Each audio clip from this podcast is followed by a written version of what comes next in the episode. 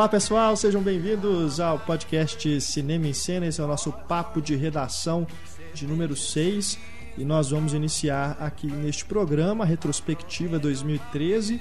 Vamos comentar aí os principais destaques do ano no cinema. Vamos falar dos blockbusters, das ficções científicas, né? Já que esse foi um ano forte em filmes desse gênero, as animações, os filmes brasileiros, os filmes independentes, os grandes diretores, né, o que eles trouxeram pra gente esse ano. Enfim, a gente tem muito, mas muito filme para comentar aqui. É claro que aqueles que a gente já comentou separadamente nos podcasts Papo de Redação, os anteriores, a gente não vai entrar novamente em detalhes, né? A gente só cita assim, se realmente for considerado por algum membro aqui da nossa mesa como algum destaque do ano, seja negativo ou positivo, a gente volta a citá-los e faz um comentário adicional, mas aqueles que realmente a gente não conseguiu falar ou que estão chegando aos cinemas agora, a gente entra um, um, pouco mais em detalhe, mas o objetivo aqui é realmente fazer uma retrospectiva mesmo por alto aí, pegando os destaques do ano, para a gente fazer um balanço do que foi exibido no, nas salas brasileiras de pior, o que foi de pior e o que foi de melhor também. Né? Lembrando que esse programa está indo ao ar ainda antes do meio de dezembro, a gente ainda tem filmes para estrear esse ano, mas faltando algum, algum que a gente assistir aí até o próximo papo de redação, que vai encerrar esse ano de 2013, a gente inclui, né? A gente retoma aí e inclui, faz um comentário sobre ele, tá bom? Eu sou Renato Silveira, aqui comigo, participando deste papo de redação, Marcelo Seabra. Muito obrigado, Marcelo. Olá que, a todos. Ele que passou a fazer parte da nossa mesa do papo de redação, ele já era convidado ao longo aí do, do, da história do nosso podcast, agora é membro do, da nossa equipe, né? E... Foi uma das surpresas, gratas surpresas do ano de 2013, a gente ter o Marcelo aqui conosco com mais frequência. É, para mim já foi um dos destaques de 2013, já começa por aí. Marcelo, que todos vocês sabem, escreve no blog O Pipoqueiro, endereço Marcelo. Opipoqueiro.wordpress.com Se todos não sabem, fiquem sabendo. e aqui comigo também, Luísa Gomes, ela que entrou para nossa equipe esse ano, ela que é fã de Tarantino, ela que tem conquistado grandes fãs no nosso podcast, ela que tem essa voz sussurrante, né, sedutora e que está vermelha agora, de vergonha. e temos também aqui conosco Antônio Tinoco, mais um novo membro da nossa equipe, que Olá também está conquistando fãs, né, sendo bem elogiado nos nossos podcasts. Muito obrigado a vocês dois por terem feito parte do nosso time esse ano, terem enriquecido as nossas páginas, os nossos podcasts com a colaboração preciosa e imprescindível ao longo de todos esses meses. E agora pode passar ali no RH, porque ele disse tudo no passado, né? Então... Bom, a gente vai começar aqui. Aliás, antes de começar, né? Já que eu estou fazendo aqui esses agradecimentos, destacar também a participação dos nossos ouvintes, né? Seja aí com os e-mails, seja com os comentários, né? Mas a audiência do podcast Cinema em Cena sempre crescendo, né? A gente fica muito grato a isso grato pela recepção que vocês nos dão, por vocês terem abraçado também esse novo formato do programa, o Papo de Redação, que hoje compete aí pau a pau com o podcast temático em termos de audiência, não fica devendo nada um ao outro, e a gente fica muito feliz que tenhamos, estejamos, na verdade, agradando a todos ou melhor, a maioria, né? Vamos é, falar todos. Sempre tem alguém, né? Mas pelo menos Não. ele ouve, mete o pau e ele acha divertido meter o pau, então a gente acaba agradando a todo mundo. Né? Mas a gente fica muito grato, mesmo que você não goste do podcast. Se você está clicando aí, a gente agradece, tá? Pela sua audiência, pelo seu clique.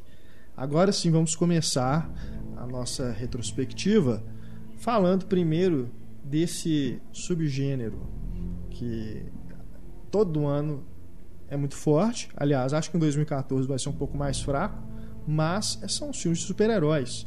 Né? Esse ano tivemos aí filmes da Marvel, e um grande filme da DC, que foi O Homem de Aço. O que, que você destaca, Marcelo, aí, entre os filmes de super-heróis que foram lançados esse ano?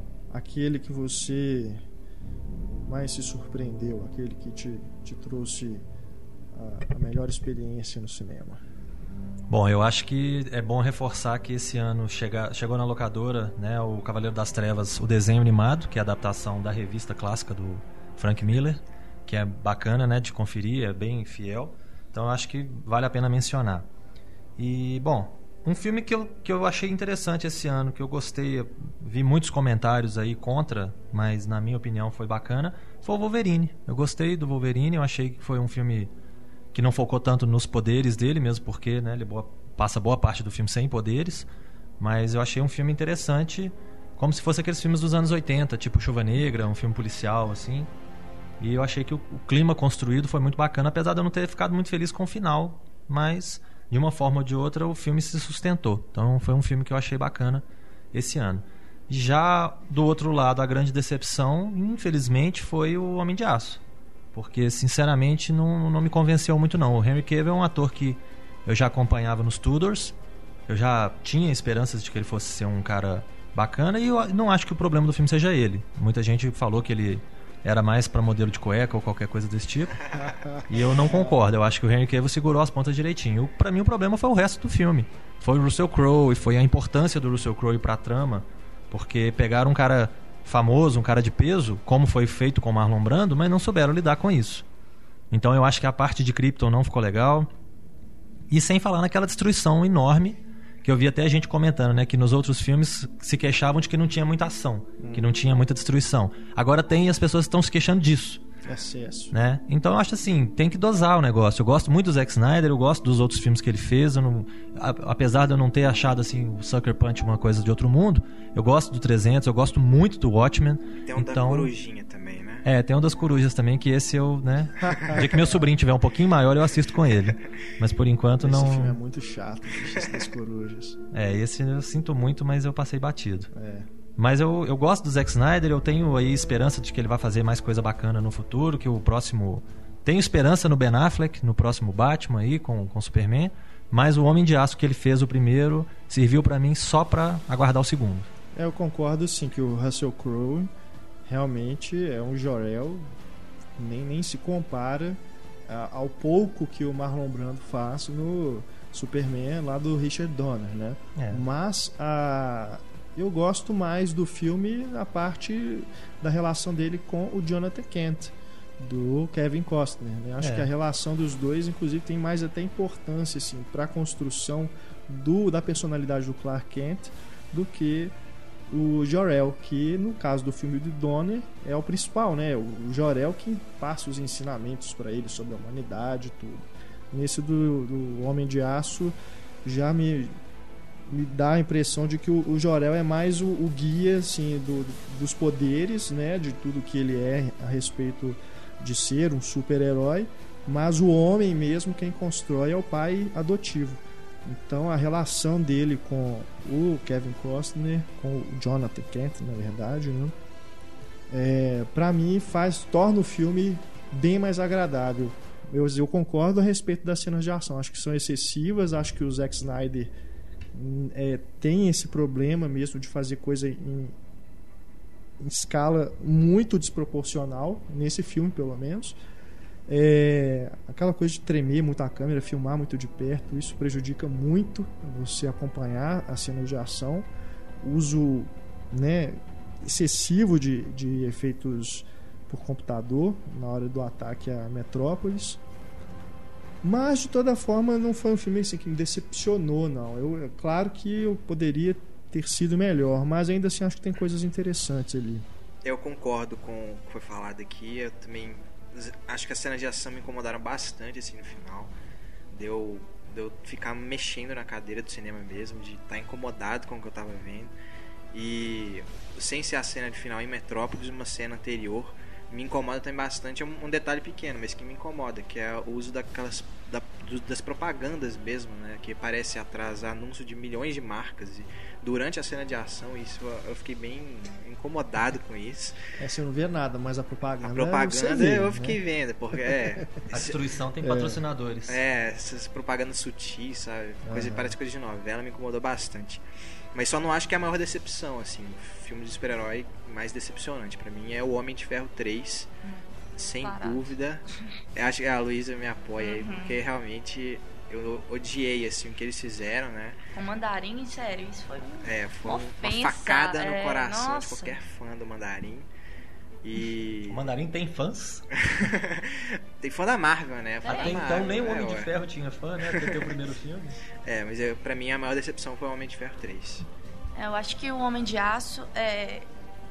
Eu acho, não sei se é por causa da produção do Christopher Nolan, mas tem essa coisa de se justificar demais. Isso eu já falei antes, mas vou repetir que ele tenta se justificar demais num filme de fantasia, sabe? Que é justamente é, ultrapassar essa barreira do real, que eu acho que é o que realmente me interessa no filme de super-herói é isso. Eu acho que ele tenta se justificar demais, às vezes, fica excessivo, fica, fica chato.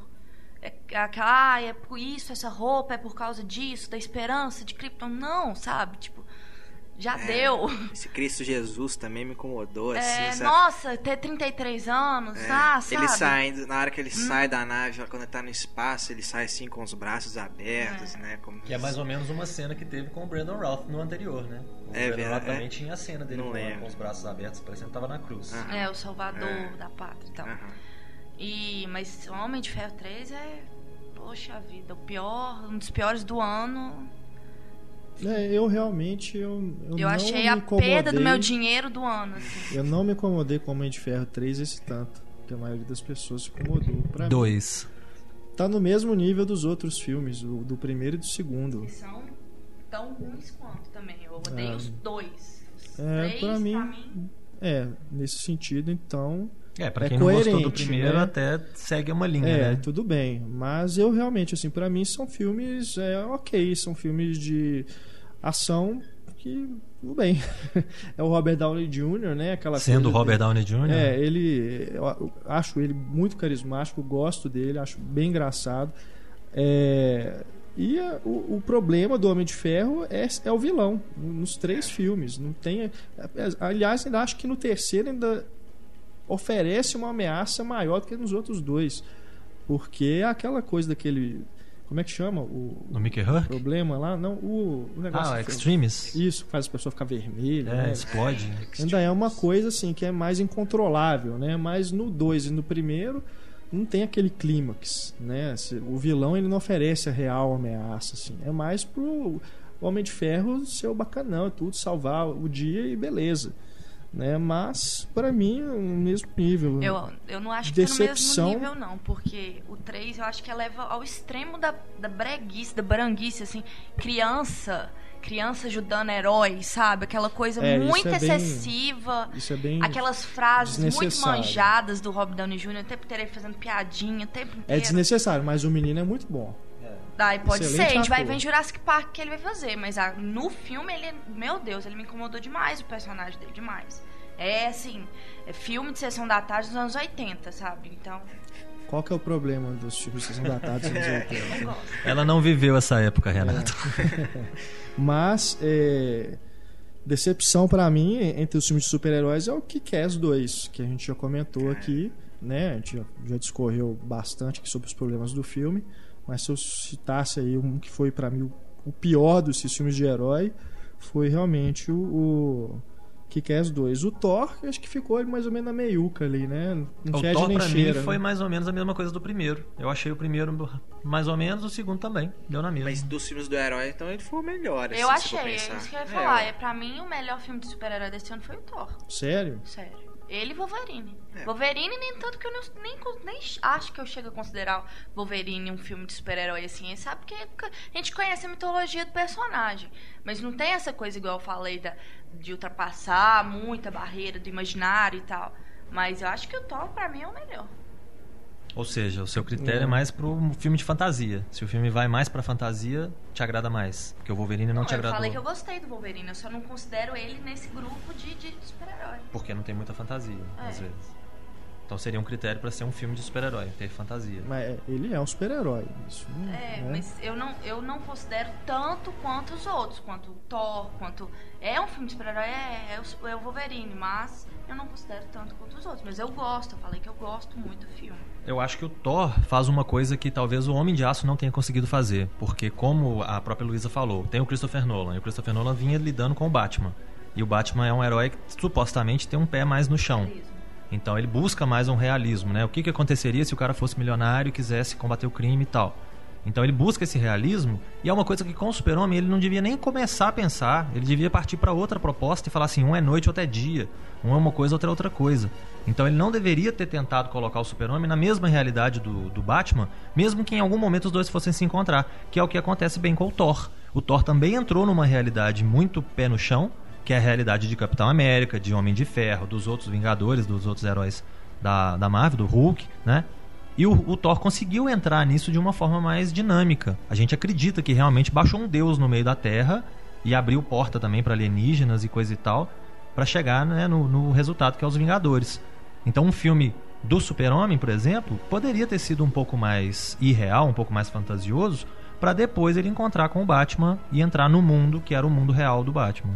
Eu acho que É. a DC ainda grande problema aí pra frente, que é fazer a união desses universos, sabe? Se, se é realmente o, o Batman do Christopher Nolan que é- vai aproveitar esse universo, como que eles vão introduzir a, Mulher Maravilha, eu, eu realmente tô curiosa pra saber como que ele eles vão lidar com tudo isso, com o realismo que ele, que ele tá buscando, assim, essa união de universo. É, eu acho que o, a DC tem muito herói também, como foi o caso do Wolverine. Tem muito herói que dá pra fazer um filme mais sério. Então, se fosse fazer um filme do Flash ou do, do Arqueiro Verde, por exemplo, a proposta de fazer o filme do Arqueiro Verde na prisão, que tinha um tempo atrás, seria teria, eu acho que teria sido muito bacana. Mas parece que isso não está sendo muito levado adiante porque seria um filme menor, uma espécie de um Blade ou qualquer coisa assim. Que é o que É, acontece em Arrow, né?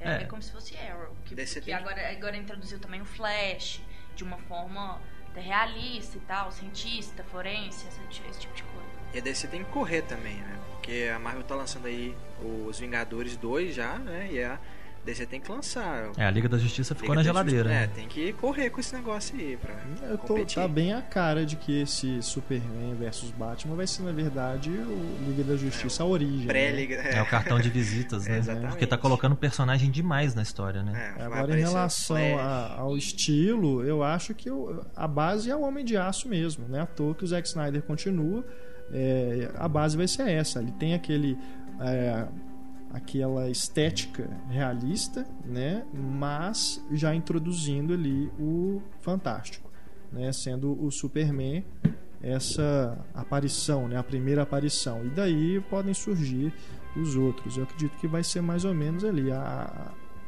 concepção desse do que a DC barra Warner, né, quer fazer aí com esse universo do- dos heróis da DC no cinema, acho que vai partir mais ou menos daí mesmo. Se a gente for analisar a rigor é o que a Marvel faz também, porque o Homem de Ferro é super realista.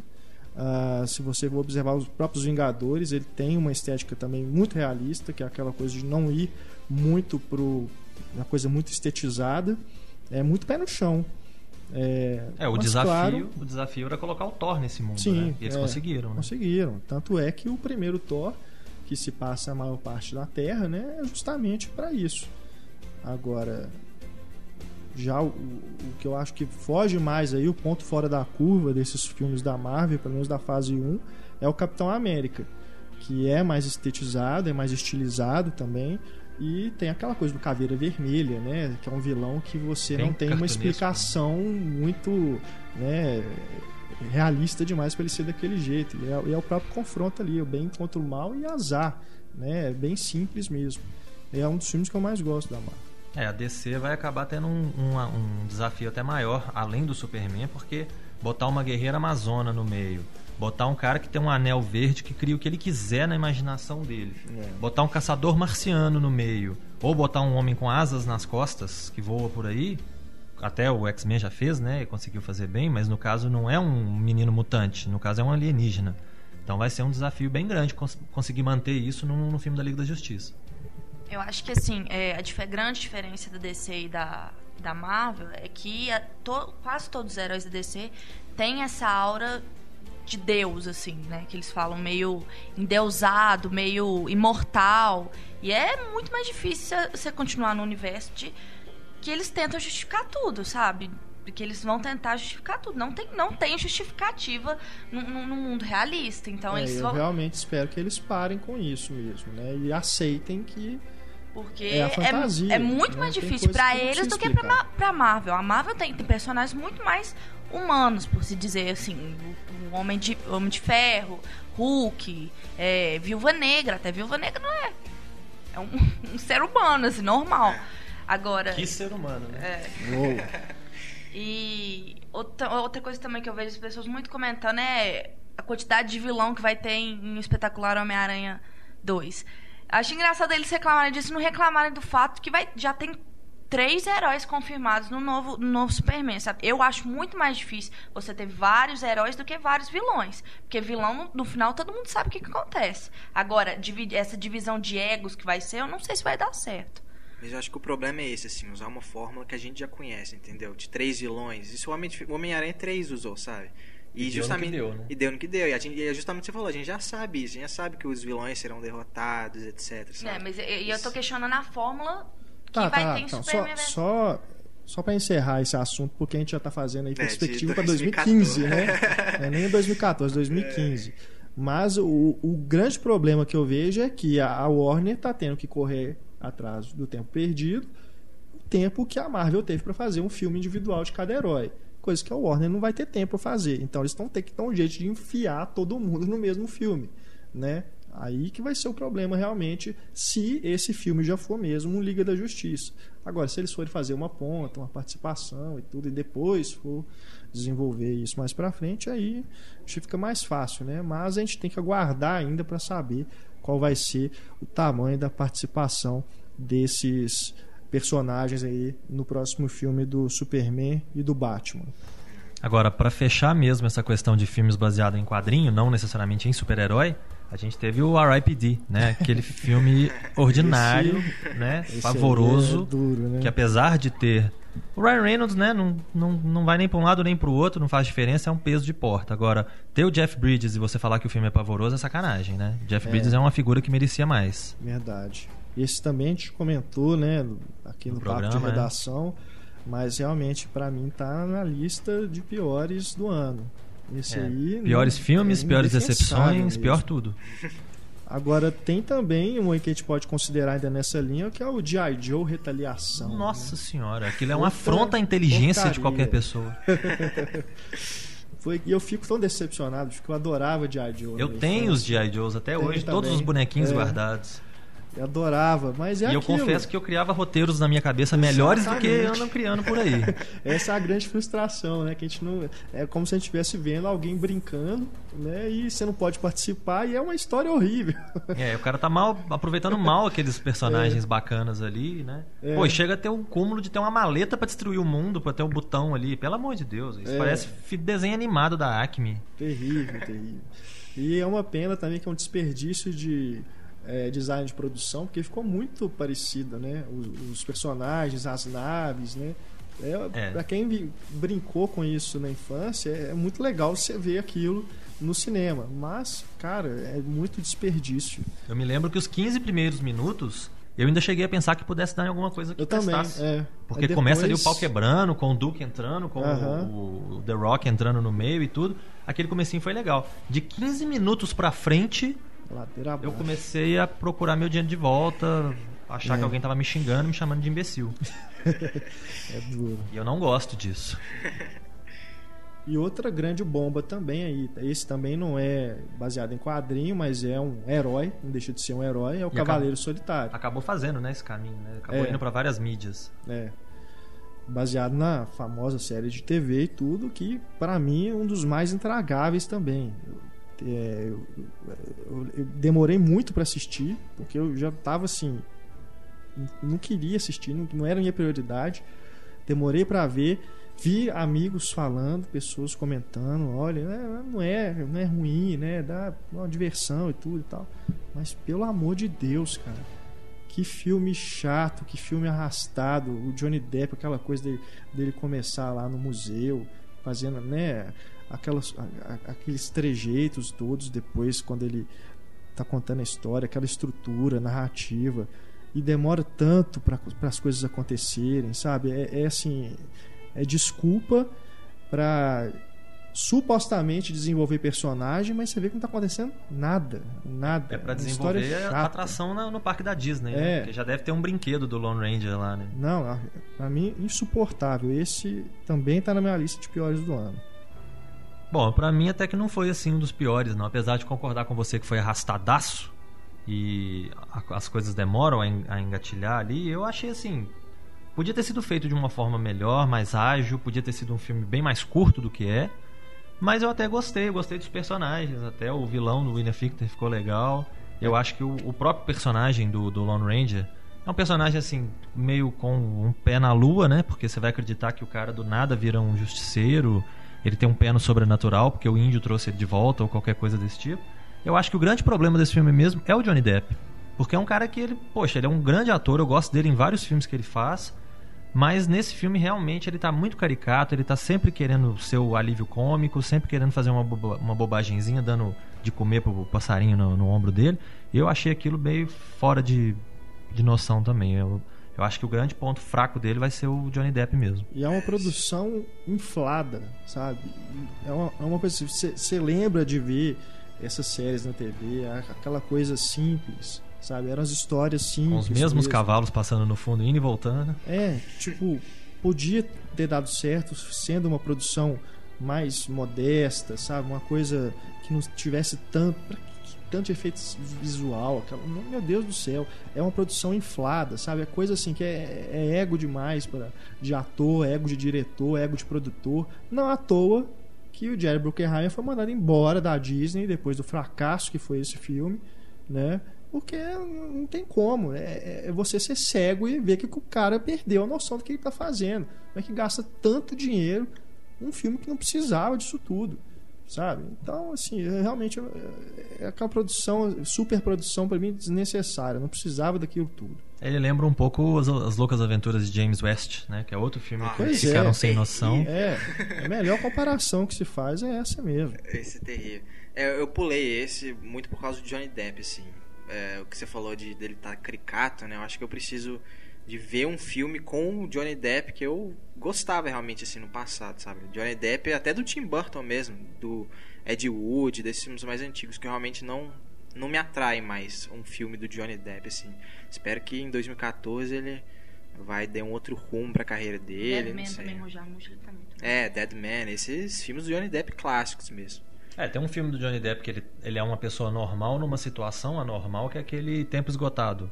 Que, que ele é obrigado ah, sim, por um sim. sequestrador filha, né? a, é, matar a governadora da Califórnia, se eu não me engano, é. para salvar a filha dele. É. é. um filme que ele tá, né, é com, os, com, mais com os pés no chão, então eu acho que dá para levar ele mais a sério do que como tonto, né? Uhum. Eu, eu gostei de, de Cavaleiro Solitário, achei ele divertido, assim, entretenimento mesmo. Claro que em questão de ah, esse filme acrescenta muita coisa. Eu fiquei pensando muito nele. Não é um filme que me marcou, mas no momento que eu tava vendo, eu gostei, sim. Num, o tempo passou rápido pra mim e eu gostei. O que, que você acha do Johnny Depp? Não gostei, não. Também não. não. Mas não acho que ele é a ponto de afetar a minha. A ponto de afetar a qualidade do filme, não. Uhum. Não acho, não. Acho que, por exemplo, em Sombras da Noite do Tim Burton, acho que ele afetou. Agora, nesse, não, não achei, não. É, o Sombras da Noite é bem complicado, o filme todo é muito ruim e principalmente o Johnny, Johnny Depp, Depp tá muito. O Johnny Depp estraga o filme. Tudo, todo, todo o potencial que o filme tem foi jogado fora por causa dele. Agora, um também, outro blockbuster aqui, me, me pareceu cansativo, arrastado, é o Jack Caçador de Gigantes. Aí já entrando em outra seara que é dos contos de fada, né? É, outra modinha outro... né, de Hollywood. Foi muito malhado na época né, do, do lançamento. É. é. Eu acho que o grande problema do Jack não é nem o filme, mas é mais às vezes até a própria campanha publicitária. Ele não levou um público tão grande, acabou sendo um fracasso que foi, porque ele não se define por um público. Ele não é um filme infantil, mas ele também não é um filme com foco no adulto. Porque ele é um filme com um tema infantil, mas que tem morte, que tem gigante comendo humano então é uma coisa que fica meio lá, meio cá. E ele não definindo o público-alvo, ele acaba não chamando É. ninguém especificamente para o cinema. E aí é um fracasso. Então, se ele não toma um partido ou outro, ele podia ter sido um filme mais adulto, por exemplo, ter sido voltado para um público mais adulto, e aí talvez ele tivesse conseguido cativar ali uma parcela da, né, da audiência. É, eu, eu realmente também concordo que é um problema de foco mesmo. Porque é claramente tá dentro desse gênero aí, pós Senhor dos Anéis, né, de fazer aquele filme de fantasia, mas que o público adulto vai ficar louco para ver, né? Tem uma, um público adulto que é muito fã desse tipo de história, mas aqui realmente é o que você disse. E já o, o que o João e Maria Caçadores de Bruxa me surpreendeu, porque esse vai mesmo pro lado do terrir, né? Não tá nem preocupado com em ser uma história sombria demais, ele ri de si mesmo. Acho que um filme me surpreendeu. Não é grandes coisas, jamais entraria em lista de melhores do ano.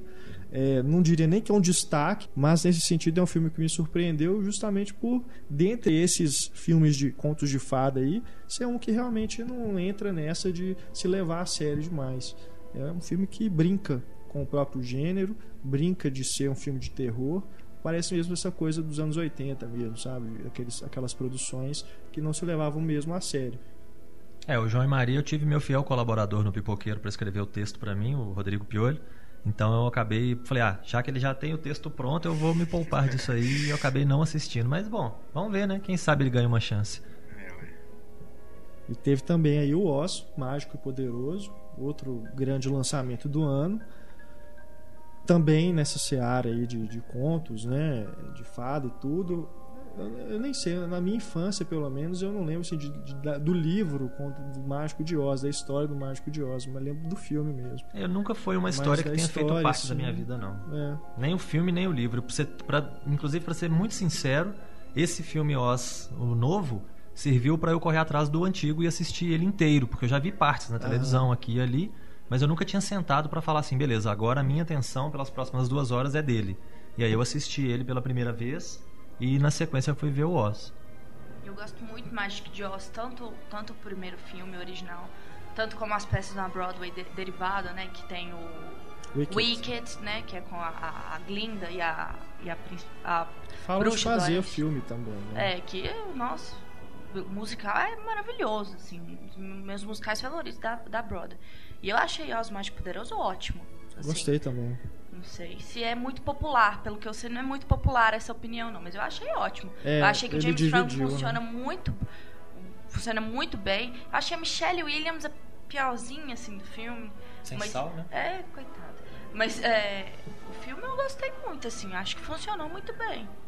É, eu acho que pra você ser mulher e contracenar com a Rachel Weisz, você tem que ser muito mulher, né? Porque ela rouba demais a cena e só dá pra olhar pra ela. Até a Mila Kunis some, Mila coitada. Kunis. Ah, mas a Mila Kunis some, some fácil, eu acho. Não é muito difícil. É, perto da, da Rachel Weisz, todo mundo some, principalmente o canastrão do James Franco, que nesse papel caiu bem, né? Eu acho que foi um bom papel pra ele, o papel de canastrão mesmo, porque é o que ele sabe fazer, né? É o que ele vem fazendo há anos. Então eu gostei também do, do, do, do Oz, e eu acho que uma coisa que às vezes fica muito... Uma coisa que me chamou a atenção num lado negativo foi a necessidade de precisar amarrar. Porque precisava chegar no Mágico de Oz. Uhum. Então as coisas precisavam serem conduzidas para um ponto. E aí parece que tem certas coisas que são um pouco forçadas para poder ter Corrida, aquele resultado. né? É, você corrida. corre, vamos chegar logo naquele ponto ali, porque a gente precisa deixar o filme naquele ponto para que o outro possa começar. Isso me incomodou um pouquinho, mas de uma forma geral eu gostei. E É. o, o filme usa referências do Mágico de Oz, Dorothy, Espantalho. Tem, tem muito easter egg no, no, é, no- o no espantalho filme. tem, né? É, Tem algumas referências. Agora Dorothy não. não, a Dorothy propriamente não tem não, mas os Até outros porque elementos... nem naquela época eu acho que, sei lá, no mundo fantasioso nem existia Dorothy direito, Entendi. entendeu? Mas tem aquelas coisas dos Munchkins, né? Que É, o universo do Oz tá lá. Tudo É, lá. tem é. vários easter eggs Só que ali. eu- O é. começo do filme também, que tem É. aquela coisa do preto e branco, pra depois chegar no colorido. Faz referência o tempo inteiro ao filme original, assim. É, um- é um belo tributo do Sam Raimi, né? Pro filme, pro original, pro material que ele, que ele se baseia. Mas, se eu não me engano, é 1800 e alguma coisa, né? Que a história se passa. 1860 e alguma coisa, 70 e alguma coisa, não sei. E a história da Dorothy é mais na década de 20, 30, né? É. Pois é. Então É. são anos e anos de, de distância. Só os personagens do universo do, do que estão lá mesmo. É. É, me surpreende também o Sam Raimi fazer um filme família. É você pensar que o Sam Raimi sempre teve o pé mais no horror e Ah, mesmo Mas Homem-Aranha é super, é super Sim, sim, mas mesmo no Homem-Aranha, em comparação ao o que ele faz em Oz, acho que o Oz é muito mais assim, um filme que Pra criança de, de qualquer idade vai assistir. Né? Não que o Homem-Aranha não seja um herói super popular, um filme super popular que criança adora. Mas acho que aqui ele está mais à vontade assim de brincar, de fazer um filme que criança vai, vai curtir mesmo. Que tanto, é, mesmo quem não gosta de, de filme de super-herói, vai, vai curtir assistir. Né? O Homem-Aranha se beneficia pelo fato de ser o Homem-Aranha. Né? Assim como o Batman tem também suas versões infantis e versões adultas. Né? Versões Então- bregas, né, dos anos 60. É, se beneficia muito por ser, pelo personagem, né? Mas aqui eu já achei que ele, ele me surpreendeu de fazer um filme tão colorido também, um filme tão Ah, o vistoso, design de produção do filme né? é maravilhoso. muito bonito. É um filme, é um espetáculo visual mesmo. E a gente tem aí também, aí, ainda falando aí de blockbusters, acho que não podemos deixar de falar dele e acredito que deve ter entrado na lista de alguém que é o Círculo de Fogo, o Pacific Rim do Guilherme Del Toro. Esse aí inspirado nos filmes de monstros, né, lá os japoneses e tudo. Bem poderia ter o pé nas histórias em quadrinhos, né? Podia, é. é até tá, deixa de estar dentro do mesmo universo, né? Apesar de não ter ser baseado em material prévio é, direto, né? Apesar de a gente saber das influências, mas é, para mim também, em termos de blockbuster, assim, eu acho que foi o melhor, eu diria. É, eu acho que o Guilherme Del Toro é um cara que até hoje ele não me conquistou. Eu acho assim, tem coisa boa e tem coisa ruim. Então não é aquele cara que é uma certeza, né? Como poucos hoje são. Então o Pacific Rim eu tava um pouco com o pé atrás de, de que ele fosse errar a mão, de que ele fosse dar uma escorregada, fazer um Godzilla, né? Alguma coisa desse tipo. Mas realmente eu gostei bastante do resultado. Depois você parar pra pensar, tem umas coisas bobinhas, tem um furinho aqui, outro ali e tal, mas nada que na hora vá interferir na experiência. Eu gostei bastante do, do é resultado. o, o típico filme pipoca, né? É. é bem feito, que não te subestima, né? Não tem aquelas coisas é, imbecis que você fala. Tipo de I. Joe 2, né? Pois é. É, Agora, não é aquele filme que também, se você for pegar, por exemplo, os Batmans do Christopher Nolan, que tem uma coisa mais densa, apesar de ser também uma superprodução, né? Nesse caso aqui do Círculo de Fogo é aquele filme que é, é mais é ação mesmo, não tem muito pra você ficar refletindo nem nada sobre ele, é simplesmente para você se divertir, é diversão muito bem feita, diversão de qualidade. É, você, você colocar um filme pra baixo só porque ele é diversão, eu acho que é uma bobagem muito grande que as pessoas cometem, porque ele pode ter esse objetivo, divertir e pronto. Não vai trazer um- uma reflexão mais profunda. É pra divertir. E cumpre esse papel muito bem. O cinema precisa de ambos, né? O que diverte e o que te faz pensar. Acho que precisa de ambos. Eu acho que assim, tem muita gente que fala, ah, eu gostei muito do filme porque me lembrou minha infância, sei lá, vendo Jaspion, Parent. Eu, sinceramente, não vi nenhum desses desse, desse desenhos, desse, dessas séries aí japonesas. Eu achei o filme muito divertido, sabe? Até realmente faz voltar a ser criança, assim. Eu. que Aquela coisa de, ai, vai, pega ele, bate, não sei o quê. Essas coisas que. assim, É, é aquela coisa meio. que realmente desperta sentimentos, nostalgias, mesmo você não ter, tendo tido contato com aquilo. Eu, eu gostei bastante. E eu acho que, eu acho que a, a, a criação dos personagens, isso Del Toro é fantástico, né? Que é, que é design de produção. O, o Kaiju, né? Uhum. Eu acho que Os ficou monstros, né? fantástico. E o, também, até o Os- Jaeger. Os, robôs também. É, ficou, ficou super legal, sabe? Ficou uma coisa. E Pega algum estereótipo, daquela coisa de ah, Chernobyl, Rússia, Rússia, União Soviética, meio. meio.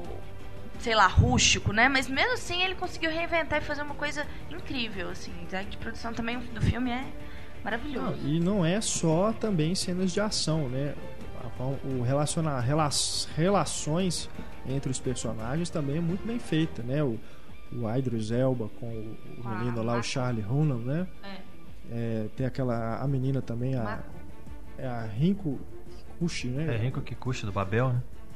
Então é, tem uma relação ali que você acredita, né? Não é simplesmente são personagens que estão lá só para controlar os robôs. Né? Você tem realmente ali uma preocupação com aquelas Até porque pessoas. É essencial você saber dos personagens, É. porque aquilo é o que reflete na hora da Uhum. ação, né? Que é aquela coisa da conexão cerebral e tal.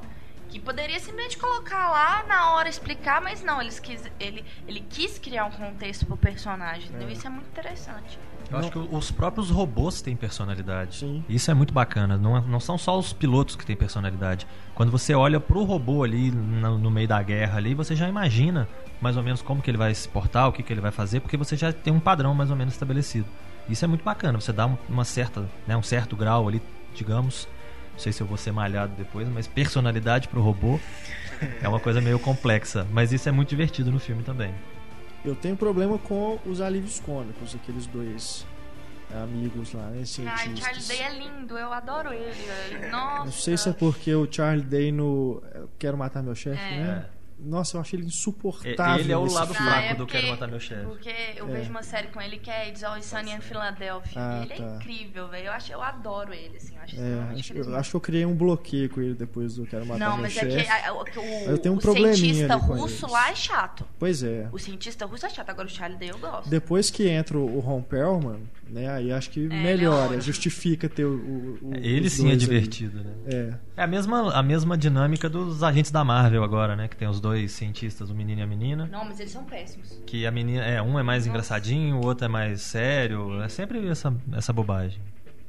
A gente tem que falar também das ficções científicas, aproveitando aí que falamos do Círculo de Fogo, porque 2013 foi um ano em que tivemos várias ficções científicas, foi considerado inclusive um ano que seria uma retomada do gênero. A gente inclusive gravou um podcast a respeito, né, a, a nova onda do sci-fi. É, e a gente teve aí filmes como Oblivion, ah, Gravidade, o Expresso da Manhã não chegou a estrear, né? Ficou para 2014. Ah, Elysium, né? Desses aí, dessas, desse gênero, ficção científica, o que, que vocês aí mais gostaram, menos gostaram? Bom, pra mim um ponto alto foi o Guerra Mundial Z, que eu achei muito bacana, né? Muito divertido mesmo, não pendendo tanto pra esse lado de ficção científica no sentido de tecnologia, de nave espacial. E é baseado em quadrinho, né? É, né? Não deixa de estar envolvendo tudo que a gente falou aí até agora, né? Então o Guerra Mundial Z foi uma boa surpresa, porque a produção se arrastou por muito tempo, aí começou um tanto de boato de que tava uma porcaria, de que o Brad Pitt. não deixa de ser um super-herói no filme. É, o Brad Pitt tem lá o, né, o papel heróico dele. E ele. E eu acho assim, mesmo sendo o Brad Pitt, sendo uma cara famosa, um cara que né, normalmente não consegue entrar.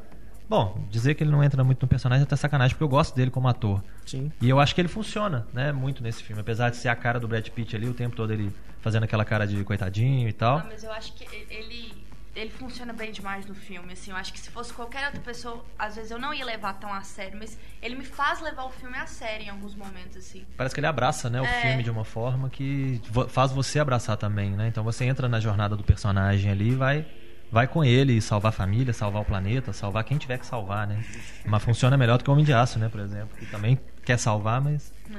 Mas eu acho que a, pra mim uma das melhores ficções científicas do ano foi Star Trek, Além da Escuridão, sim, porque sim. sinceramente é um filme que eu gostei muito, assim, vi ele esse ano já três vezes, comprei o DVD.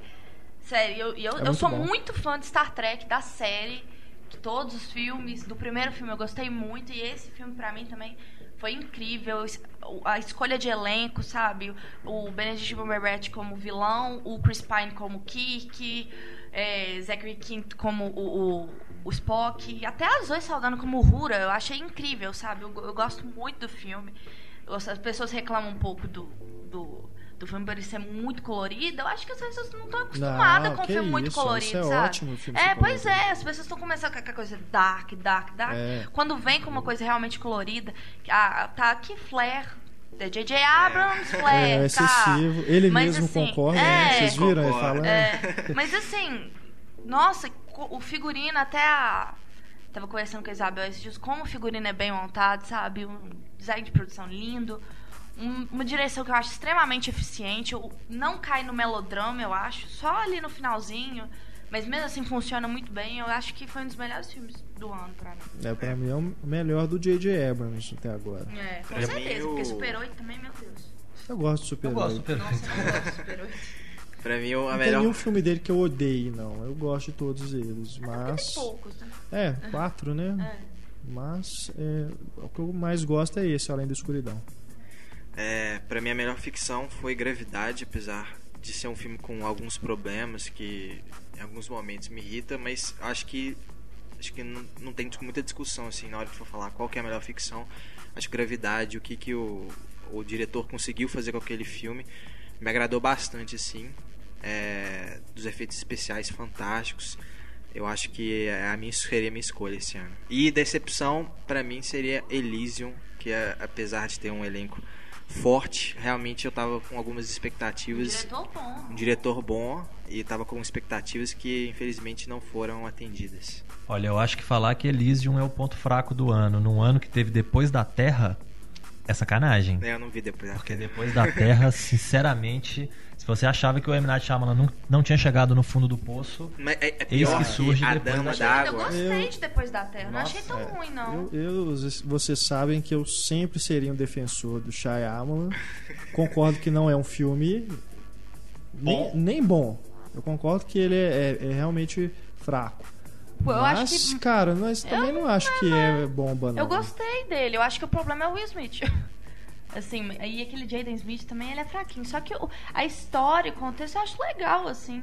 É. Me lembrou muito Jogos Vorazes. Muito, assim. Tem muita cena que é idêntica, às vezes. Mas por quê? Ah, por causa que ela é jogo de sobrevivência. Porque não- É um jogo de sobrevivência, no final das contas. É. Não é um jogo, porque... Sim, sim, entendi. Mas no Entendi final das contas ele tá ali sozinho e ele precisa de chegar num ponto. E é do meio do mato, né? É.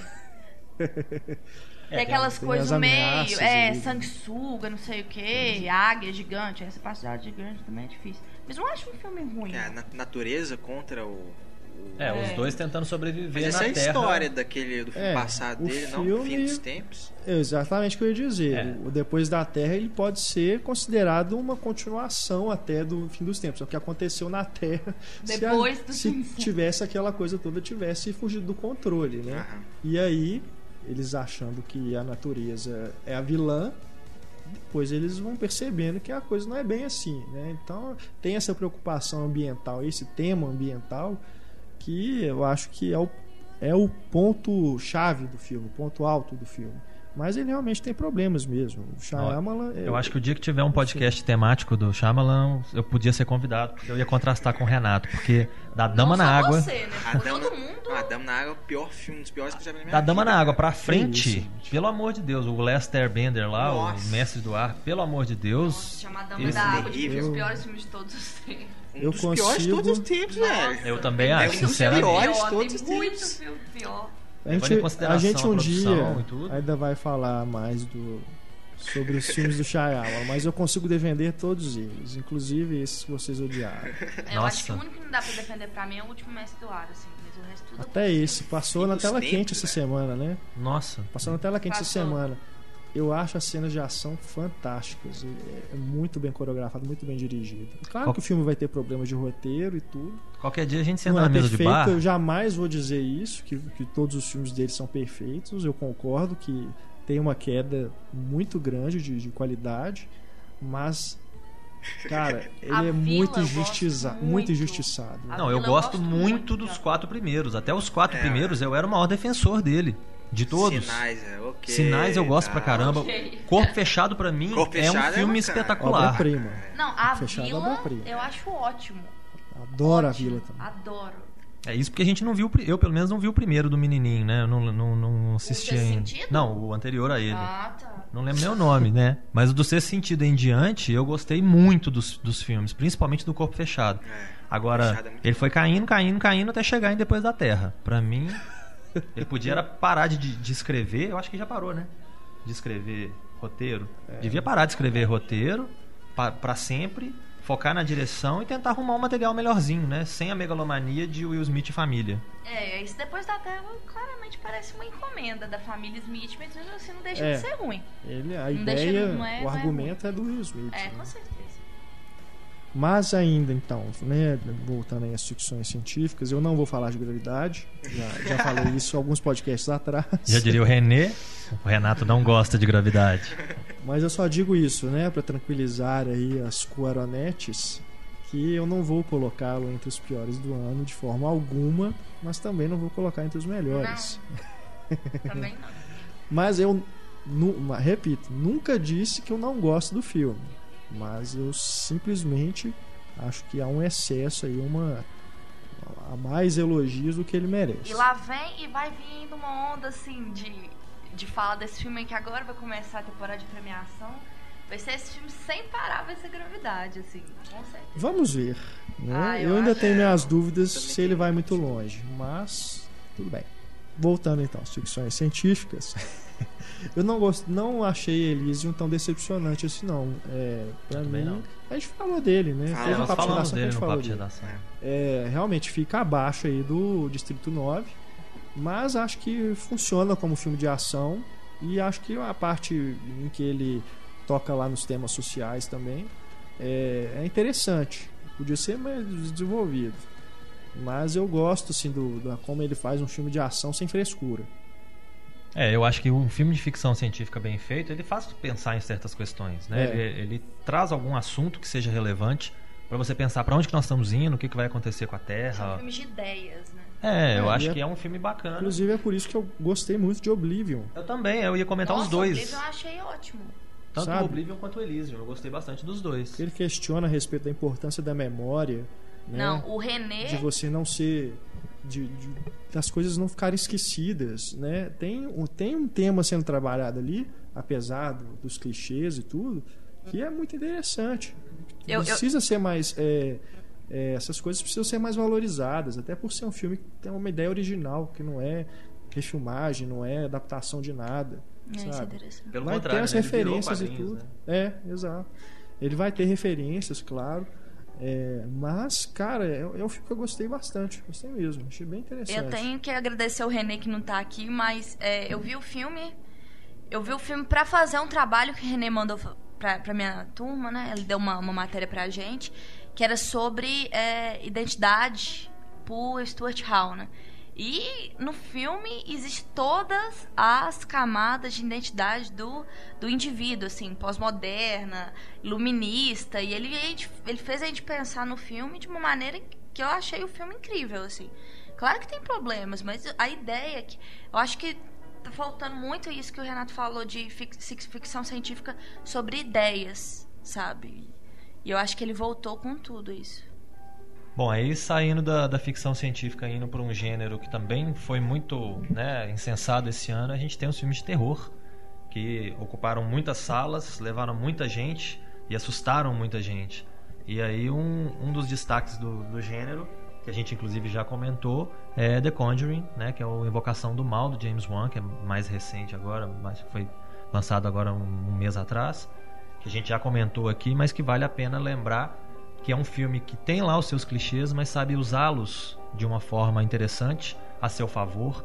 Você tem ali as figuras passando rápido atrás, você tem os, os quartos escuros, os barulhos esquisitos, mas todos eles ajudam a construir uma, um ambiente, né, uma tensão. Então é uma, uma das recomendações aí do ano para quem gosta de filme de terror ver Invocação do Mal. Você assistiu o Sobrenatural, capítulo 2? Eu gostei muito do Sobrenatural 1 e foi lógico, né, da, da minha parte ir assistir o 2, porque se eu gostei tanto do primeiro. Eu acho o seguinte, o 2 consegue manter a peteca, apesar de ter lá os seus furinhos, uma coisinha ou outra. Uma- uma- confesso que uma coisa que me incomodou muito foi a rapidez com que o menininho dorme. O menininho encosta e... dois segundos. Mas tirando isso, se você entra ali na, na premissa, né, que o filme tem ali o seu lado espiritual, tem um universo espiritual onde a pessoa consegue sair de um mundo e ir para o outro e tudo mais. Se você compra essa ideia, eu acho que o filme funciona muito bem. E, e uma coisa muito interessante do capítulo 2 é que ele se passa antes, durante e depois do primeiro filme. Você Ah, tem tá. elementos anteriores ao primeiro filme para tentar explicar como que se chegou a alguma coisa. Então menciona-se, por exemplo, a infância do Josh, que é o personagem do, do Patrick Wilson. Você tem elementos que funcionam ao mesmo tempo, porque você tem explicações de coisas que não estavam bem explicadas, e você tem a continuidade da história, que é o que vem depois. Então eu acho que o, o episódio 2 amarrou bem e eu não acho que seria necessário ter um episódio 3. O- os dois Uhum. funcionam muito bem um com o outro. Aí vai depender da bilheteria. certeza. Vai depender e a, da e a bilheteria. bilheteria foi ótima. Foi ótimo. Foi ótimo. Foi em primeiro lugar. Tem o Darth Maul também nisso? Não, esse não, não vai pro Star Wars, não. E eu achei também um dos melhores terrores. Não vi muito terror esse ano, não, mas a morte do demônio eu achei incrível também. Gostei. Gostei muito. Gostei bastante também. Ele, ele pega a versão original e, e faz o que todo mundo tá aqui não aconteceu em Carrie, que é com a, a ajuda da tecnologia, que, né, que essa coisa da maquiagem, melhorou É. e deixou ainda mais sombrio a primeira versão, assim. Mais gostei muito. violento, né? É, muito faz concessão. Até porque os a maquiagem é muito real. É. Então fica ainda mais violento. Fica aquela coisa que realmente dá pra sentir, assim. E ele reinventa, né, o primeiro, porque não é uma refilmagem Não. assim direta, né? Ele reinventa, muda o protagonista, né? Agora é uma mulher. É, você tem ali também a questão da droga, né? Dela ser uma viciada. É, que inclusive acho que podia ter sido até mais explorado, mas é, realmente é um filme que vai mesmo para piração, né? Principalmente ali nos momentos finais. É uma coisa que você, você fica assim, o que está acontecendo Vou aqui? falar cara? que, meu Deus, eu fechei meu olho muitas É. vezes do filme. Porque Pra é mim- pesado, é pesado. E olha que eu É. gosto de Tarantino, assim, mas é um dos pesado. melhores finais assim de filme que eu, para mim esse ano, aquele desfecho eu achei É, foda. bem foda. E não mantém o, o terrido original, né? Do Evil Dead. É, Não. é, É um- terror é mesmo. uma reinvenção também nesse sentido. E também né? o segundo não vai seguir aquela, aquela coisa do Army of Darkness, não. Não vai mudar de estilo, né? Porque no primeiro começa um terror e acaba uma comédia. Diz que o segundo vai seguir esse padrão do, do- o padrão do primeiro mesmo. Vai continuar terrorzão mesmo, suspense. Tanto é que anunciaram o Army of the Darkness Quatro. 4, É. é. Porque aí já vai pra e vai essa juntar linha. os né? dois universos. Ah, vai. Vai, vai juntar os dois universos. É, tanto é que a última cena, a cena pós-créditos desse Evil Dead, parece o Ash, né? Então, é, deve ser por isso. Já devia ter uma intenção ali. Uhum. É, eu achei o Evil Dead um- uma grata surpresa, porque no meio desse tanto de refilmagem que se faz descerebrada, que não serve pra nada, que não acrescenta nada, como é o caso né, do, da decepção que foi o Carrie, eu acho que não, não tava esperando nada. E eu já não gosto do filme original, eu já não gosto do, do, do- do Uma Noite Alucinante, ou Que Evil isso? Dead, a Morte do Demônio, qualquer que seja o nome. Tô brincando. Não comigo. faço. Não vejo graça nenhuma. E eu sei que o Antônio depois vai espetar meu bonequinho lá. Mas eu realmente não estava esperando nada. Porque se eu não, já não gosto do original e já fui esperando que ia ser um, o original requentado, ia ser pior ainda. E ele realmente conseguiu dar uma vida pro material, ele conseguiu pegar ali o universo que o Sam Raimi criou e levar adiante. Tem uma foto comparando, né, aquela cena que o demônio sai do, do, do sótão, né? Pegou as duas imagens do filme lá de 70, 80, 80. 80 e com esse agora. E é- é a mesma cena, o mesmo é o mesmo enquadramento, só que como é mais real, muito mais real, sabe? Assim, como que como que maquiagem ajuda a transformar um filme de terror em realmente uma coisa pesada. É, não é nem questão de tecnologia, né? É questão de recurso financeiro, né? Então, É, com porque muito o mais primeiro dinheiro. filme eu acho que foi 300 mil o É, orçamento. eles É, não pagaram do próprio bolso pra É fazer. na base da amizade, né? Tipo, Luísa, Antônio e Renato, vamos fazer um filme? então vamos lá. Meio Hum. Monty Python lá e A Vida de Brian com o George Hare. Uhum. A partir de agora eu sou uma mulher. Oi! Né? É mais ou menos assim. Mas eu achei que realmente o Evil Dead foi uma grata surpresa. E eu indicaria pra todo mundo aí correr pra assistir. Assim que ele estiver disponível, né? Porque já saiu de cartaz há muito tempo. Se é que já não está disponível. né? É. É, já, né? É, então tá com a faca e o queijo na mão aí, pessoal. Agora, os suspeitos acho que não se encaixa em terror, mas é um suspense policial, né? É um suspense bem denso, bem Não intenso. deixa de ser um filme pesado, É, né? com certeza é um dos melhores do mundo. É, assim. isso também É, também. tá na minha lista. Agora, ainda falando dos filmes de terror, pra sair dos bons que a gente tá só indicando até agora, teve o Massacre da Serra Elétrica 3D. Né? Caramba, esse eu não vi. Não, eu sinceramente eu confesso que eu gosto do, do Leatherface. Eu acho ele um vilão bacana, apesar de não, né, não ser assim altamente criativo nem nada. E eu gostei da, daquela refilmagem com a Jessica Biel lá, né, da, da equipe lá do, do Michael Bay, né? Da, da produtora lá dele. Eu achei bacana a refilmagem, apesar de que a sequência, que é uma pré-sequência, é horrível. E agora esse 3D novo aí, querendo tentar recontar a história das famílias, coitado, né? Coitado. Tem muito o que dizer, não. Só o coitado tá, já define bem. É. Agora isso é só uma desculpa. É 3D, né? É só uma desculpa pra jogar a serra elétrica. na É, só cara. desculpa pra tentar jogar coisa na Esse sua cara. uma bilheteria incrível também, né? É, outro vai vir por aí, né? Não, Com certeza. não, não fique surpreso. Fãs de terror tem muito essa coisa da repetição, né? Com eles. é, Ah, eu não gostei do último, né? mas vai ver o próximo. Vai. é, É aquela coisa também que eu falei do super-herói também. Ah, não tem isso, o Ben Affleck vai fazer o Batman, só que tá no primeiro lugar lá quando lançar o Superman vs Batman. Uhum. Outro filme de terror que saiu também, mas que foi lançado direto em DVD, é A Maldição de Chuck. Outro personagem imortal do cinema de terror, desde a década de 80. Já anunciaram um próximo aí. Ah, vai ter pro resto da vida, né? Então eles vão arrumar um jeito de tentar reinventar o personagem. E esse, assim, o interessante é que eles levaram pro lado sério. Esse filme tenta ser mais sério, porque a série do, do Brinquedo Assassino já tava na comédia há muito tempo.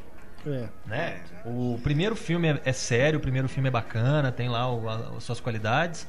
O segundo filme vai tentando tirar leite de pedra.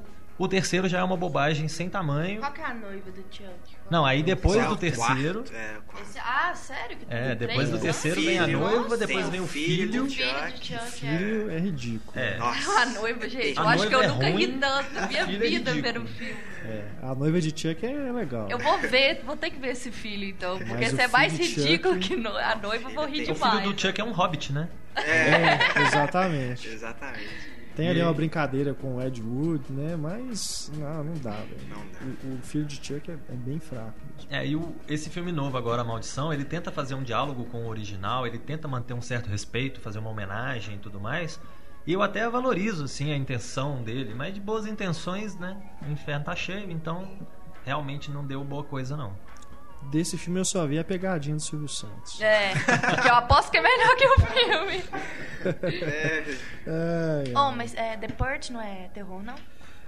é uma noite de crime, né? É, Uma Noite de no Brasil Crime. é, pode ser considerada aí dentro desse. vocês não gostaram. gênero, né? É, a família é aterrorizada, né? Então pode ser considerado um filme de terror, né?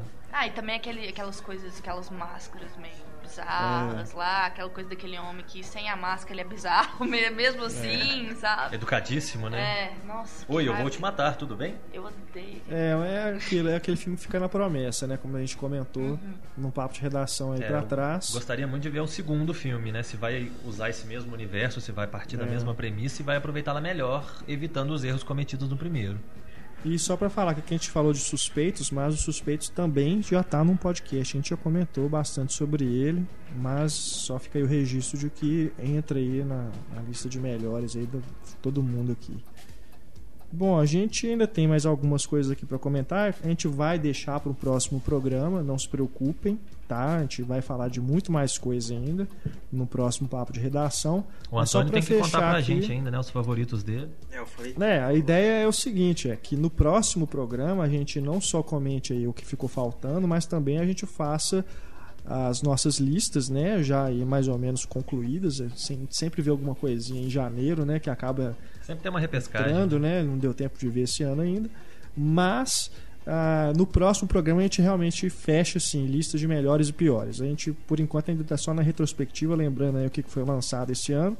E a gente tem aqui ainda, por exemplo, a Universidade Monstros, é, entre as animações aí. Ah, eu achei muito bacana. Tinha Ah. tempo que eu não me divertia tanto com o filme da Pixar, de rir das piadas e tudo. É, porque a gente Depois teve Carros roteiro, 2. então, das piadas, onde elas estão pra eu poder encontrá-las. Você não gostou? Nem um pouco. É Nossa, mesmo. eu adorei. Porque, até porque eu sou fã número um de, de Monstros S.A., assim.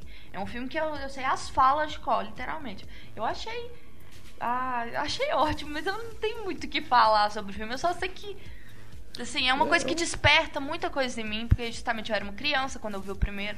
E ver ele, justamente, o filme cresce. Junto... Volta, mas É, cresce. A Pixar tem aquele problema, entre aspas, de ter feito um filmaço atrás de outro durante muito tempo. Né? E de, de um tempo pra cá as coisas já saíram dos trilhos mesmo. É, teve carro 2. Depois aí de que a gente viu Carros Aviões. 2, O Aviões é da Disney, É da né? Disney, É, É, é não é baseado da no Pixar, universo de carros, mas não é da Pixar. O Valente, que também foi uma, uma coisa. Ficou pelo caminho também, é bem mediano, apesar de eu não achar Ah, eu ruim. gostei. É, eu, eu gosto também, é igual gravidade.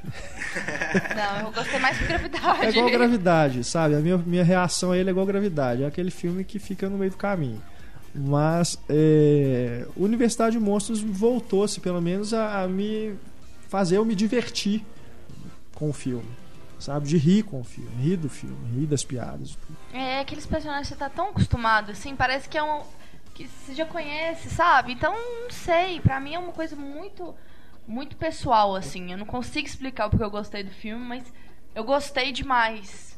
Esperei demais pelo filme, entendeu? Mas a animação do ano pra mim ainda é Detona Ralph, que nem é desse ano, é do ano passado, né? Ah, é? Ela é de 2012, mas foi lançada aqui no comecinho de janeiro. Só chegou aqui atrasado. né? É, mas pra mim, se a gente for considerar os filmes lançados em 2013 no Brasil, Detona Ralph pra é mim bom. é o melhor. Como é bom. A melhor É, o Detona animação. Ralph tem muita coisa ali dentro, né? Tem além do, do, Aquele do universo desenho, que ele cria. os vários universos, genial, né? é. Porque são vários videogames se encontrando, então é muito bacana Nossa, isso, é muito é. criativo, muito rico. Como que eles misturam, né, o, o, o tom daquela. Que até a Jane Lynch que, que dubla, que é aquele de. De caça alienígena. É, caça alienígena e de repente aquele da, lá do mundo cor-de-rosa e Da tal. corrida do doce. É, aquele, aqueles, aqueles Atari, aquela coisa meio Atari, mistura, mistura o tom do filme. É. É, eu Acho acho que pra, pra ter tido um efeito melhor em mim, o Detona Ralph, só se ele tivesse usado os jogos que eu jogava. Uhum. Se tivesse Pitfall, Hero, Moon Patrol, Enduro, aqueles joguinhos do Atari. É, a Luísa tá fazendo uma cara aqui que vocês precisavam ver. Realmente eu sou velho. Eu também tenho Tá noção, não. Gente, pega um simulador de Atari, emulador, né, pro computador, que vocês têm todos esses joguinhos. Vocês vão conhecer Hero. Isso que é coisa pior. Saiu recentemente aquela, aquela série Mil e Uma Coisas pra você fazer antes de morrer, né? Agora tem mil e um videogames pra você jogar antes de morrer. Cara, desde o primeiro eu sei, eu sei qual que É, é. porque, eu assim, conheci, eu é. jo- cheguei a jogar o Porque negócio. começou o quê? Nos anos 80? Final dos anos 70 ali, né? O não, Pong, né? Que é, é. o primeiro, considerado o primeiro jogo, né? De computador. É, É, Pra ser mais legal. Não cheguei a jogar Pong, mas eu lembro, é da É, época. porque senão o trem tá feio. Mas os, os jogos de Atari, tudo esses aí que o Marcel falou, realmente. Tem muita coisa legal. Mas realmente, os universos criados no Detona Ralph são muito bacanas, eles interagem muito bem entre si Uhum. e o resultado faz muita diferença e faz até a Luísa viver uma infância que ela não né, viveu na década de 80. É, e como o Ralph, ele é um personagem assim, você torce tanto por ele, sabe? Ele é tão carismático, ele te ele, ele te cativa mesmo. Que personagem legal, assim, um dos personagens mais legais que eu já vi de, de animação é o Ralph. A gente tem também, por exemplo, Esse comédias, né? Comédias, comédias. esse ano foi bem Bem Fraco. fraco, É, né? bem- Se a gente for pegar aí Se Beber Não Case, parte 3, É, esse tá na lista. Na outra lista. né? Última Viagem a Vegas. Também tá na lista. Inclusive a versão, né? É, a anos depois. velha, é. Um é 30 anos Exatamente. depois do outro. É a mesma coisa. Tem uma primeira versão desse? Não, Não. mas é como se fosse um 30 Como anos depois do outro. Se ah, Beber Não tá, de-. De, Se beber não casa. É, verdade. A gente falou do Família do Bagulho, né? No É. podcast aqui, que é também é aquela Gostou. coisa que É, a família do bagulho eu gostei. E um que saiu recentemente aí nas locadoras, que foi o Heróis Heróis Da de Ressaca. Nossa Heróis da Ressaca. Vocês sabem que filme é esse? Qual é o problema em chamar o filme de Né? O Fim do Mundo? O fim do mundo é perfeito. Esse filme, pra World's quem End. não sabe, The World's End, é o filme do Edgar Wright, completa aí a trilogia do Corneto. Adoro esse nome, eu adoro esse nome. Junto com todo mundo, todo mundo quase morto. É. Né? Aliás, os títulos no Chumbo Brasil é brincadeira. Chumbo Hot grosso. Fuzz, Chumbo Grosso. e agora esse, Heróis de Ressaca. Só título bacana, né? Só Pelo que menos não. Scott Pilgrim eles deixaram intacto o Pois nome, é, né? é. Mas vocês assistiram, ainda não tive a oportunidade. Vocês assistiram É, a o- esse o filme. O que vocês End- acharam? Pra mim foi dos três o piorzinho. Tem lá os seus momentos engraçados, tem lá uma coisinha ou outra. Mas de uma forma ou de outra ele dá uma escorregada porque ele quer ser nonsense demais, ele quer pirar demais. Ele parte de uma premissa engraçada que teoricamente não levaria a muito lugar, né? São cinco amigos de infância que um motiva os outros quatro a eles voltarem para a cidade de infância que é do lado lá de onde eu acho que hoje eles vivem em Londres e todos É. eles vieram de uma cidadezinha lá perto Newton Haven É. e eles decidem voltar para a cidadezinha para poder fazer a maratona dos 12 bares da cidade tomar um canecão de cerveja que é a tradição deles lá em cada um dos bares e conseguir chegar no último que é exatamente o fim do mundo é o nome do bar então não teria problema nenhum em chamar o filme de fim do mundo né não precisava arrumar um nome ridículo desse Porque Eu acho- senão fica parecendo que é uma, uma comédia apocalíptica, né? Igual É. o, o filme lá do Seth Rogen, que a gente também comentou aqui, o É, o fim. né? É, agora, esse, o The World's End, né? Eu achei assim, os 30 minutos iniciais eu tava achando terríveis. Aí acontece, isso não é spoiler, porque aparece no, no trailer, né? Que a, a, a cidade foi tomada por robôs, né? E aí eu falei, agora o filme vai engatar. E aí até achei que ia no caminho certo, mas aí o final, assim, achei a conclusão péssima, super mal, super forçada. O prólogo, os prólogos, assim, que eles tentaram encaixar no, no filme, achei muito forçado. Dá a impressão de que o Simon Pegg tá querendo se ver como o herói, né? Ou o cara divertido, o cara cool, o cara É. bacana. Assim, ele é o. Ele é o cara fodão. divertido e cool, eu gosto. Ele é um perdedor de marca maior, o cara é, louco, o cara é um alcoólatra de- veterado, o cara tem todos os defeitos possíveis. Aí ele se vê daquele jeito, né? O grande. o a- acho que a graça que ele quis É fazer com o filme, né? é a graça. Que ele se vê desse jeito, apesar de não. Todo bar que ele entra, ele. E aí, Fulano, sou eu de novo. Ninguém Você é quem? sabe quem ele é. Agora no Hot Fuzz funciona. Eu acho muito bom o Hot Fuzz, o Chumbo É. Grosso. Eu acho muito Sim. bom o primeiro, Todo Mundo Quase Morto também. Os dois são fantásticos. São fantásticos, são muito engraçados. Agora esse terceiro, ele. E Há, há nesse filme também essa tentativa de brincar com o gênero, no caso, esse seria uma coisa apocalíptica mesmo? É, eu vi um quê no, destruição? no filme tem um quê muito claro do vampiro de almas, né? Do, É, do- a invasão da, da Nicole Kidman, né? Dessa história que foi contada já em diversos filmes e que é sempre a mesma coisa, que é aquele, aquele medo que surgiu, né? Na época, na época lá do, da, da Guerra Fria, dos comunistas estarem entre nós. Então a- acaba que tem essa brincadeira com filmes de ficção científica também. Só que ele não vai tão longe, ele não faz assim uma coisa muito variada. Ele pega ali uma história, mistura com uma outra que aparentemente não tinha nada a ver e vai costurando e segue dali em diante. Vai tentar chegar nas últimas consequências. E o resultado realmente não é dos mais animadores, ao contrário, como o Antônio disse, do Hot Fuzz e do Shaun of the Dead. Que brincam com filmes de zumbi e filmes de ação de ação policiais. né? É que de brincam- bu- é buddy, como que eles falam? É de parceiros. É.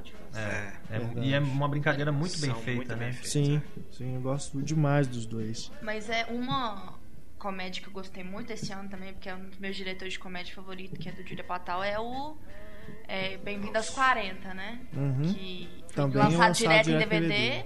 mas eu achei que funcionou muito bem. É bem legal, apesar de eu achar que ele tem continua aquele problema de não saber o limite.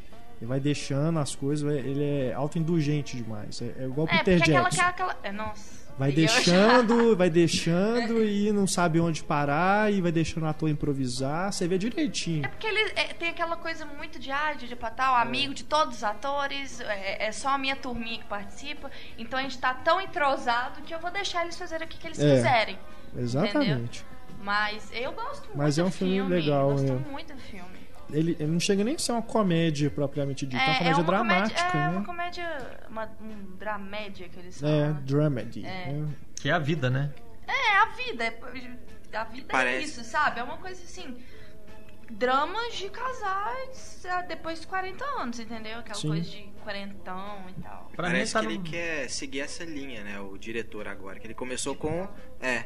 Eu vi a gente 40 anos, é, só comédia. Cara, e é justamente 40, 40. E Aí escrachado, ele, né? É, e aí ele foi pro Funny People, né? Que é o do Adam Sandler. Tá que é- rindo do quê? Tá rindo do quê? Que é É, mais também. nessa linha do Bem-vindo aos linha. 40 também. É. Que é ligeiramente grávido também. ligeiramente graves também, um pouquinho. É. É, eu confesso que eu não sou muito fã dessa linha, não. Tanto o Funny People, quanto esse dos 40, quanto Também até o próprio Ligeiramente Grávidos não são muito a minha praia, Ah, eu não. adoro Ele- a impressão que Adoro. dá ele que o Joe Patal quer muito ser o James L. Brooks. É, ele quer ser o cronista Só- da vida dos 40, É. né? Ou qualquer coisa assim, ou da vida do, É. da- de uma determinada época, né? O Ligeiramente Grávidos um pouco mais jovem, depois Aham. vai envelhecendo junto. Não, eu acho que ele quer retratar o cotidiano de alguém normal, entendeu? Não é que ele quer ser um cronista, não chega a ser isso, de uma, de uma fase, porque mistura muito ali no meio, sabe? Gente de 40. Esse, eu- o Bem-vindo aos 40 são personagens do do Ligeiramente grávidos. ligeiramente grávidos, entendeu? Então são duas. Ele só muda o foco. Não acho que seja assim. Que ele quer- inclusive é algo que fica em- no ar no filme, né? Onde está a irmã dela? É. né? Ah, porque a Catherine Hager ela Onde está Um o é um. onde está o Seth Rogen, né? Entendeu? Se tornou amigo dele, É, inclusive. Seth Rogen é Então, não dá pra entender uma coisa, fica meio no ar. assim, O que aconteceu com essas pessoas? né? É, eu achei. Catherine Hager dá, dá pra entender. Porque Eu acho esses filmes muito essa coisa do flaner. O cara senta no banquinho e fica olhando a vida passar. E como o Renato falou, eh, ele deixa o passar do ponto, inclusive, É. né? Você não tem muita graça, você não tem muito porquê. A vida vai passando, vai acontecendo, você vai acompanhando ali. E eu acho assim, meu pai é mais engraçado do que os pais dos, do- dos dois, do casal. Se fosse pra eu botar uma câmera lá em casa, ia ser É. um reality show engraçado, ia ser um Seinfeld. Então eu não vejo muita graça em, realmente nesses filmes, não. Agora, pra gente fechar aqui, tem alguns filmes de ação também. Por exemplo, o Stallone e o Schwarzenegger estiveram aí em cartaz com três filmes. O Stallone em Alvo Duplo, o Schwarzenegger em O Último Desafio e os dois juntos em Plano de Fuga. Escape Plan. Que é, É, divertido. O Plano de Fuga é muito legal. Muito divertido. Os dois muito. do, do Schwarzenegger eu achei muito divertidos. Slice Twice, né? a Achei dupla muito dinâmica. legal, cara, o Plano de Fuga. A fala do, do, do Schwarzenegger, né? Não é, acho que não é nem spoiler, não, mas tem um determinado momento do filme que ele fala Get to the chopper! é engraçado demais aquilo, gente. É, Tem umas Mas falas é- muito. o- filme é o tipo do filme que eu queria ter visto nos anos 80, que ele traz de volta esse sentimento, Aham. né? Oitentista. Então é muito Sim. bacana, é muito engraçado. É um que- roteiro bacana, É, né? é inteligente, É bem feito. inteligente. É bem legal, cara. Vale a pena. É é um filme que eu não sei se muita gente viu, não, mas. Aí passou batido. até, né? até porque tem isso também foi que eu. péssimo. Eu acho que Os Mercenários fez sucesso mais pelo gimmick mesmo de ter ali a reunião dos astros e tudo. Que Porque se você pegar o alvo duplo, né, que o Stallone fez com o Walter Hill, que é o cara da época dele. O último desafio com o Schwarzenegger fazendo aquele papel que ele sempre fez também a vida toda. São filmes que não foram bem também, né, de bilheteria. E são só que com eu os dois. que, eu, por exemplo, eu Então não acho que vejo fica graça meio. Ficou uma coisa meio aí. nesse tipo de filme. Eu acho que só quem Pois é, acompanhou a exatamente. carreira dele mesmo, assim, ah, viu? Viu É, Rambo, é. Rock, é, sei lá, o Vingador do Futuro e tal. Só quem vê que acha graça. Porque eu vejo esse filme e eu acho uma porcaria. Tipo assim, os mercenários eu não, não, não consegui acabar de ver, assim. Então, assim, não vou ver esse filme. Esses de filmes- Perdoe a senhora, ela não sabe o que diz. Esses filmes que eles fizeram aí é, é em função de os mercenários mesmo. Porque se não fosse, se o Stallone não tivesse tido a ideia de fazer os mercenários, reunir todo mundo e tudo, O gênero duvido morto, que né? esses outros filmes sairiam do papel também. É, o próprio do, do Schwarzenegger também, sozinho aí, o, o Last Stand, o último desafio, Uhum. eu achei bem tranquilinho também, É. assim. É um filme mais simples, é um filme que não tem uma história. É, ó, aconteceu isso. Segura a onda aí. E pronto. Né? O cara fugiu. Segura a onda. Então não tem uma história, não tem muita coisa, mas é um filme divertido. Eu achei um filme bacana, um filme criativo. É um filme que consegue aproveitar bem o Schwarzenegger com a idade que tem, com os outros personagens, a dinâmica dos outros personagens. Johnny Knoxville. Tem o Johnny Knoxville que funciona, né? Consegue ser um cara engraçadinho e tal. Apesar de eu Santoro, detestar o né? tal do Jackass. Tem o Rodrigo Santoro. Tem uma menina. A menina é quem? Jamie, Jamie Alexander? Ah, Tem uma menina famosa bonita lembrando. também, que eu não me Eu- lembro o nome, mas não, é bonita. É, é aquela. Ah, não tô confundindo. Bom, ela é bonita. Isso é o que importa. E eu achei que foi um filme que funcionou bem também, apesar de eu gostar mais do Plano de Fuga, que é muito mais divertido. Eu achei a dinâmica entre os dois mais interessante. E os dois contracenam muito mais do que nos Mercenários, né? Eu acho que no, no quesito ver os dois, né? Que é aquela coisa do, do fã dos anos 80 que queria ver o Stallone interagindo com o Schwarzenegger, no Rota de Fuga isso funciona muito melhor do que nos Mercenários. É, o Alvo Duplo eu curti também, justamente por ser um filme, como é dirigido pelo Walter Hill, é um filme da época mesmo, só que feito hoje.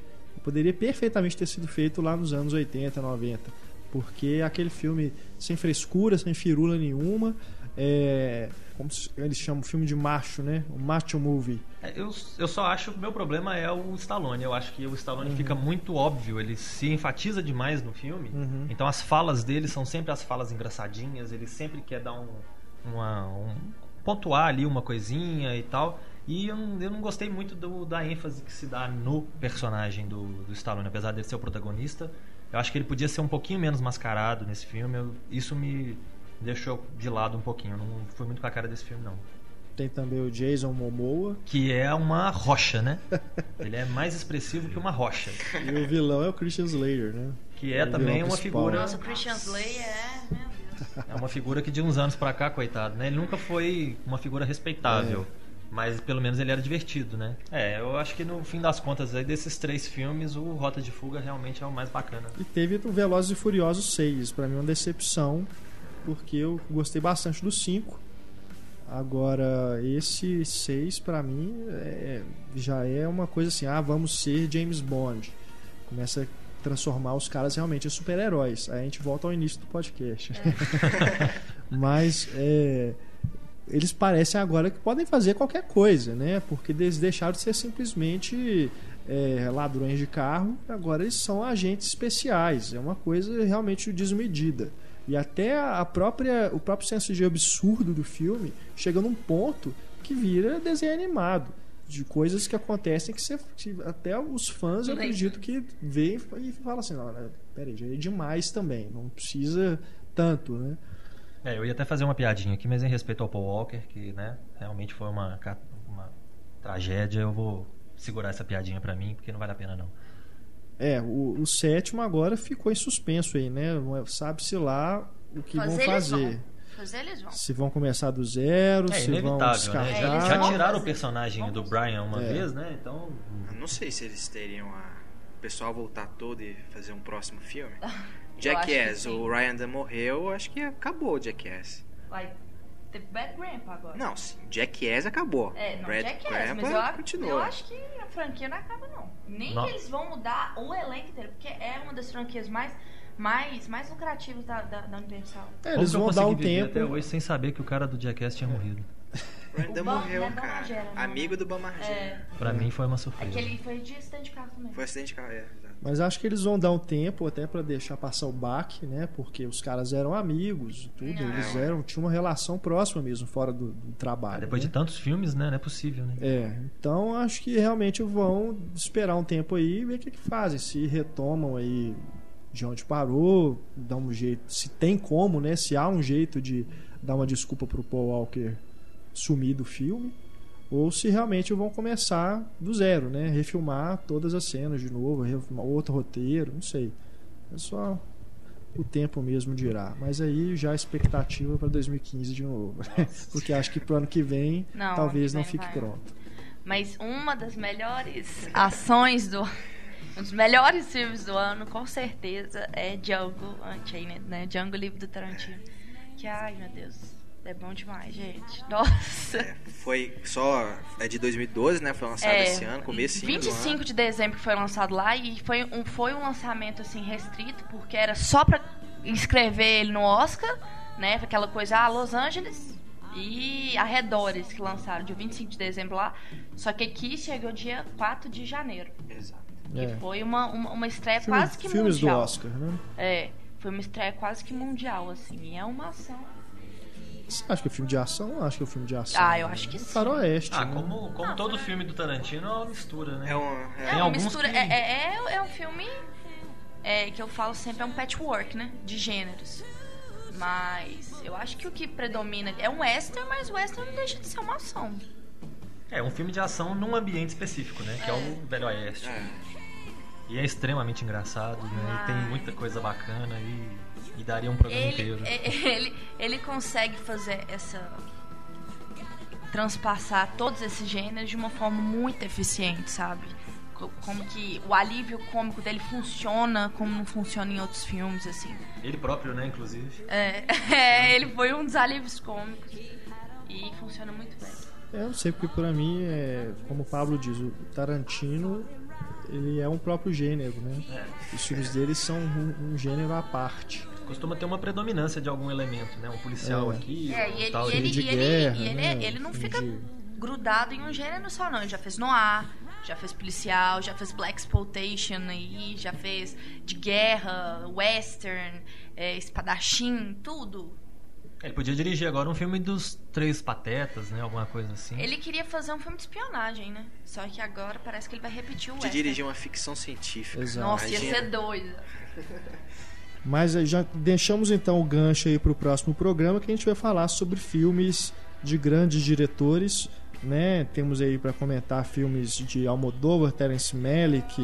Richard Linklater, Woody Woody Allen, Allen, enfim, tantos outros diretores para a gente falar no próximo programa. A gente vai falar também sobre filmes mais independentes, filmes que passaram no circuito chamado alternativo, né? Temos, temos também as produções nacionais de destaque e a gente faz também no próximo programa as nossas listas de final de ano, os melhores e piores de cada um, tá bom? Nosso e-mail para questões é o cinema@cinemascena.com.br. A gente pede que vocês também comentem aí na página do podcast, dizendo os seus destaques do ano, seus filmes favoritos, os filmes medíocres, os filmes que vocês recomendam. Lógico que a gente jamais iria comentar todas as estreias do ano aqui, mas se teve alguma que a gente deixou de falar, mas que você acha que vale a pena recomendar aí para os demais ouvintes, é só você deixar o seu recado aí na página do podcast, tá bom? Muito obrigado, Marcelo, pela presença aqui mais uma vez. Obrigado de novo aí, pessoal. O pessoal que tá em casa também, valeu. Luísa Gomes e Antônio Tinoco, muito obrigado também. Muito Obrigada. E deixando aí o aviso de que na semana que vem a gente terá o podcast do Woody Allen. E a gente volta com o papo de redação na outra semana para a gente fechar o ano. Grande abraço, pessoal. Até a próxima. Tchau. Hey, hey, hey. It's time to put your hands up. Time for